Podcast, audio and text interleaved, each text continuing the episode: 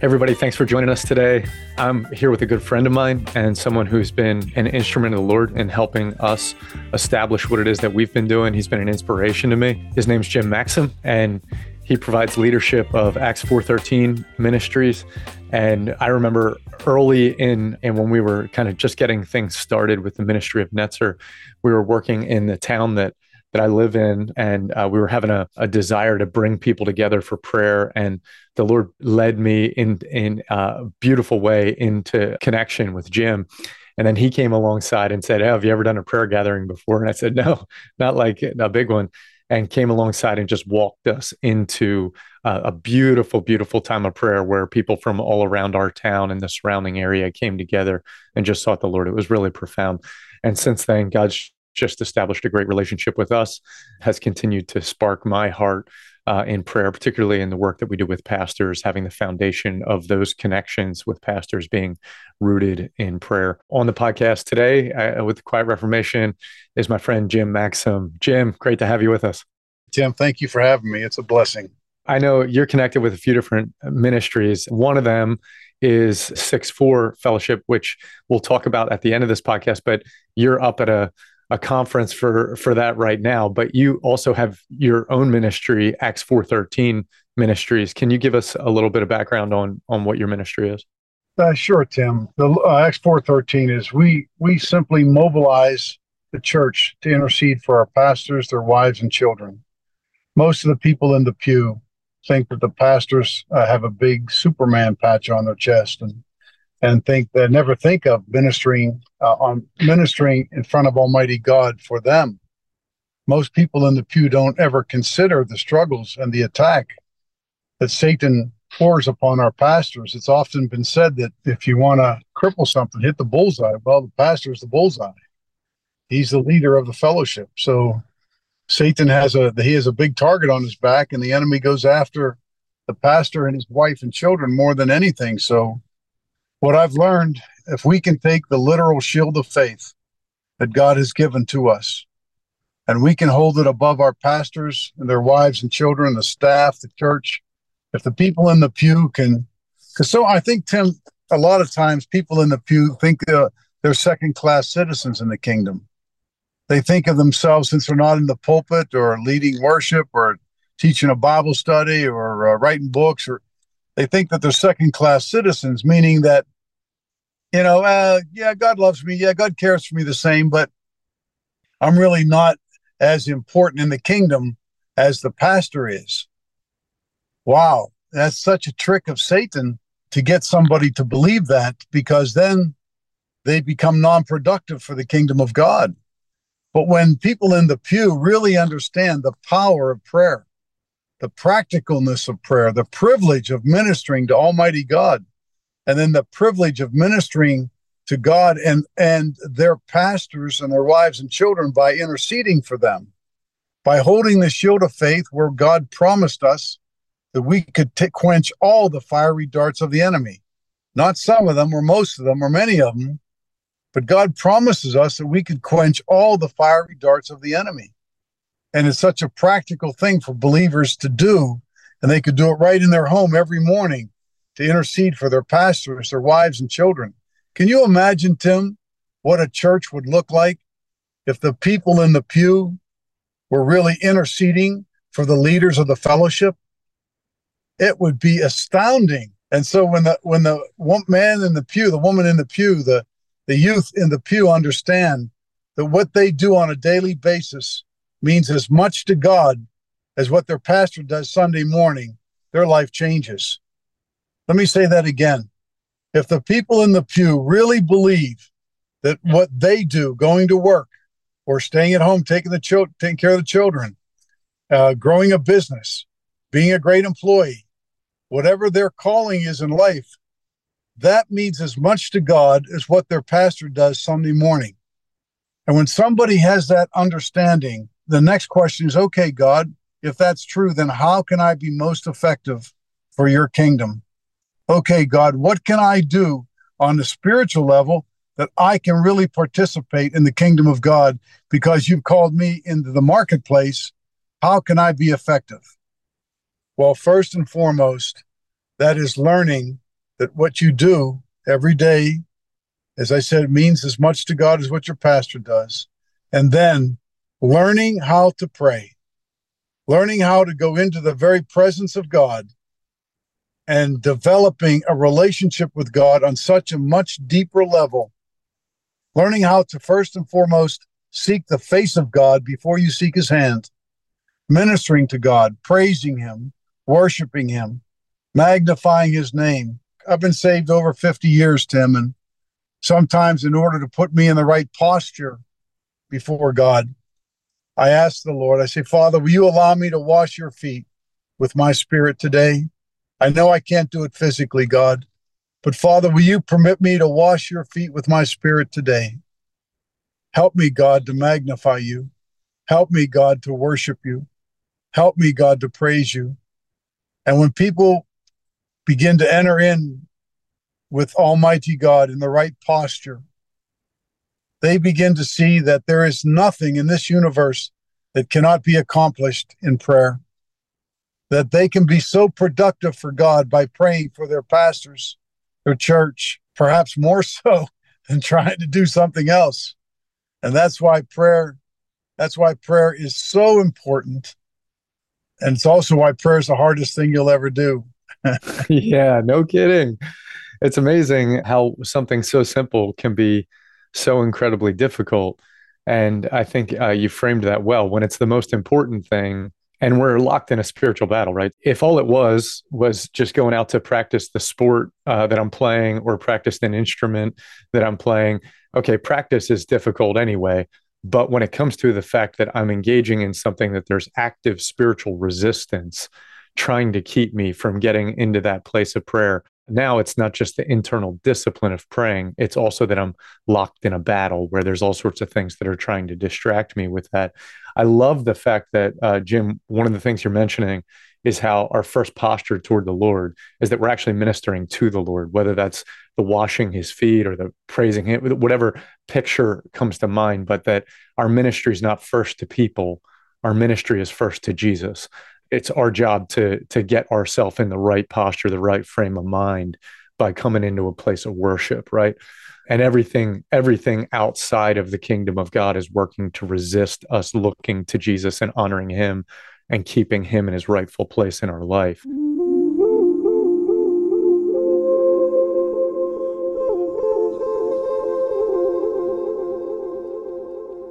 Jim, can you give us a little bit of background, just your own testimony. How'd you get to this place? I mean you were you're a marketplace you're a business owner business leader but you're a, a, man of prayer. You didn't just pop out of the womb as a man of prayer. So uh, why don't you give us a little bit of background for our listeners?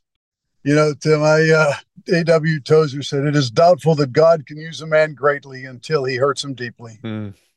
wow. I have learned through hardship and through pain that prayer is the greatest thing that I'll ever do is to minister to my father, is to minister to God. But that wasn't always my understanding of life. When I was 18, Tim, I was an alcoholic on drugs and just got out of jail for stupid stuff. And one night I got drunk, so drunk my buddy had to drive me home, and uh, his girlfriend drove his car, and they gave me the keys and said, "I'll see you in the morning, Max." I said, "All right, whatever." And I hid on the side of the house until they left because it was only midnight and that meant the bars were still open. And if I could talk, that meant I could drink.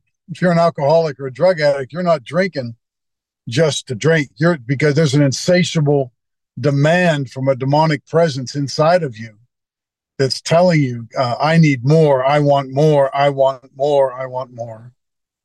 And that's what addiction is. So I got back in my car when they left. I went out for some more and I went up back up to the bar and I was only 18 at the time. It's hard as I'm saying this, it's hard to imagine it. At 18, I was a full blown alcoholic, but I started hardcore drugs at 15, and by the time I was 18, I was a full blown alcoholic. And wow. six out of eight kids in my family are alcoholics. So I went back up to the bar and um, I basically closed the bar out and um, got back in my car and I was at a red light. I leaned over to change an old eight track tape player. I know you guys don't know what that is, but I leaned over to change this old eight track tape player, and one fell on the floor. And I said, bent over to pick it up. The light turned green. I I bent over to the passenger floor to get it. I passed out. I was so drunk. I came to for a brief second. The car was coming at me and I passed out again. They said my vehicle went up an embankment, came down to the telephone pole, and I flew through the passenger side of the windshield. And after my face and head went through the glass, my shoulder stopped me on the windshield, and the weight of my body dragged me back down in across the jagged glass and cut my face like a bunch of razor blades. They said the cop told me later, I don't remember any of this, but cop told me, Jim, uh, your car was on the side hill lie, and when I put my foot in the passenger side to get you, the blood actually came up over the top of my shoe. Oh, wow. He said, I looked at my partner. I said, forget it. It's too late. He's dead. He said, I looked at him and said, no, I'm still with you. And I don't remember that, but they got me to the hospital and they called my mother. Now, my mother had, you know, our home was repossessed as a kid and my father was an alcoholic and, you know, just dysfunction was just a normal, everyday part of life. My mother had rededicated her life to Christ through all this stuff. And when she did that, something changed in the house. You know, there was a, an atmospheric change, so to speak. And we used to hear her back in her bedroom talking to this Jesus guy and calling on this Jesus to do things. It's amazing, though, whenever we got in trouble, we knew who to go to because she had that most people didn't, even though we didn't want it until we needed it uh, for our own selfish reasons. But uh, so they called her and said, Mrs. Maxim, your son's been in an accident. She said, Well, can I come down in the morning? And they said, No, ma'am, you don't understand. You need to come now. So my father was drunk, passed out. He couldn't come. And so she came by herself.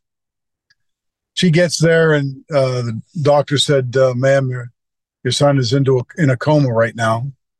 The intern is there pulling shards of glass out of his eyes and his face.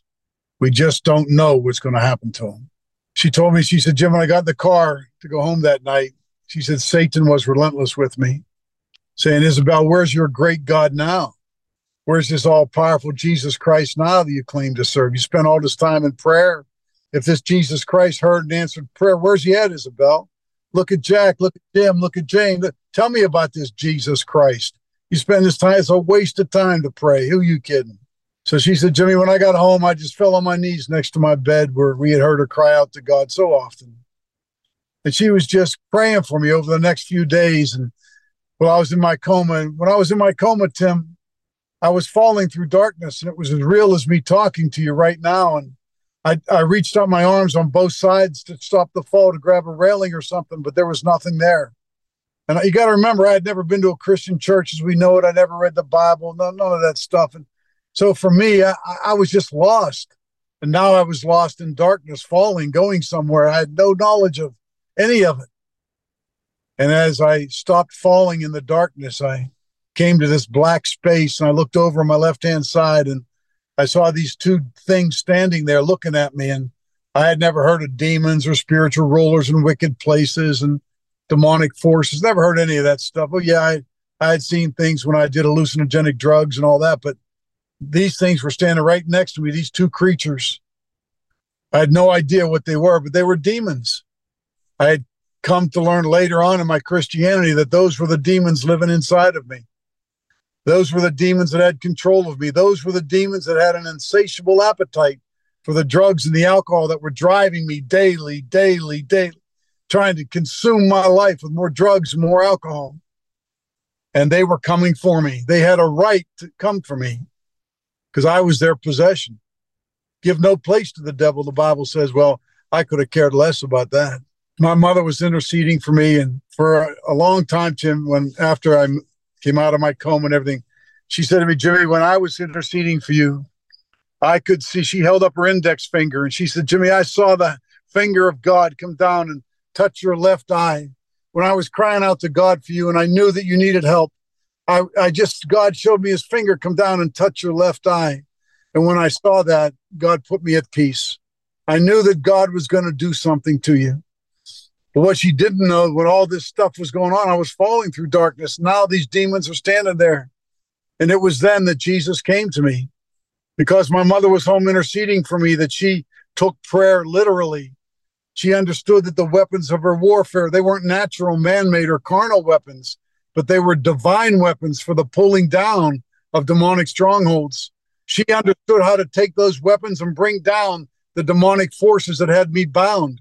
She understood what it was to stay faithful in prayer and to wait upon God. In spite of what she was looking at, she knew that God would eventually move, not in her time, but in God's time. He would move the mountain if she would stay steadfast in prayer and simply believe Him, believe His word, that I will do great and mighty things for those who call upon me. Well, it says she's calling upon me, Tim, and I'm standing in this place of darkness. Jesus came to me.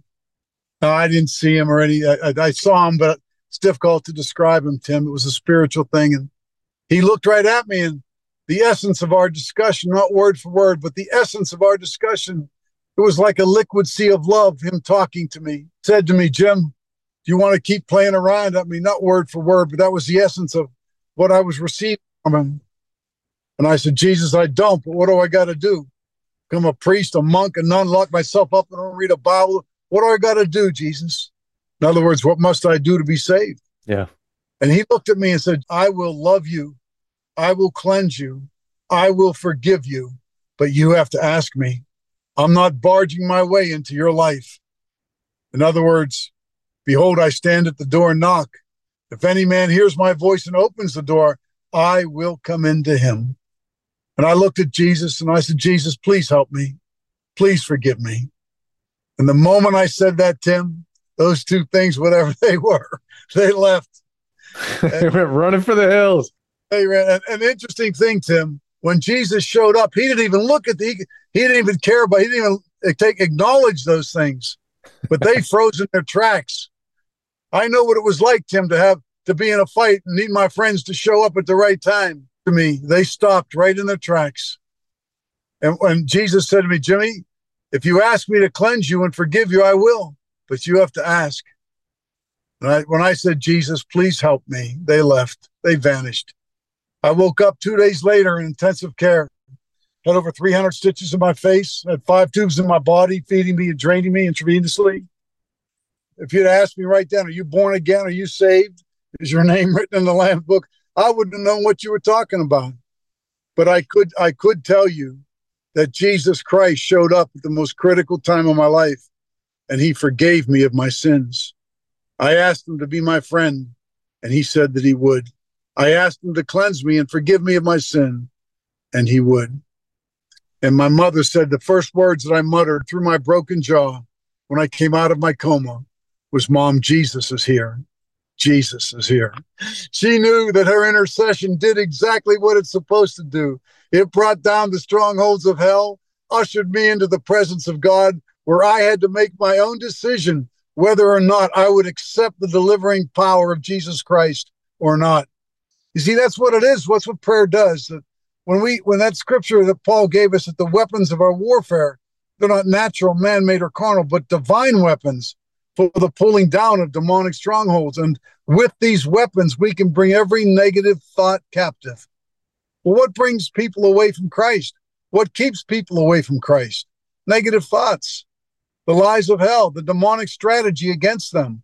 So, what intercession does is it brings down those lies and, and that demonic presence against them, where they can begin now to, to sense the presence of God. They can begin now to consider the things of God. They're going to have to make their own choice, but intercession helps them stop what they're doing. Intercession stops those negative thoughts from hell, that torment from hell, that onslaught from Satan, the warfare that we're in. Prayer, prayer can stop it all. When I came out of my coma and I get, I started getting healed up and everything, I started to see that because my mother had a relationship with Christ, her intercession delivered me into the presence of Jesus Christ. Amen. For our listeners, we just want to say that the story you heard Jim just tell about the intervention of God, that's not just a story for one random guy out there. That is a story of what God does. That's who he is. That's why Jesus dies on the cross. He has the power over sin, over death, over darkness, over principalities, over powers. And if you will labor in prayer for those God has called you to pray for, God is not going to stand back inactive, passive. He wants to go. He wants to move. He wants to engage. And these testimonies are testimonies that we want to strengthen your prayers today so that you'll lean in because you have been called to be a part of the kingdom of God, warriors in prayer. You're gifted for that. And there are people all over the place who need us to lean into prayer for them. So we bless you today in the name of Jesus to lean into that prayer.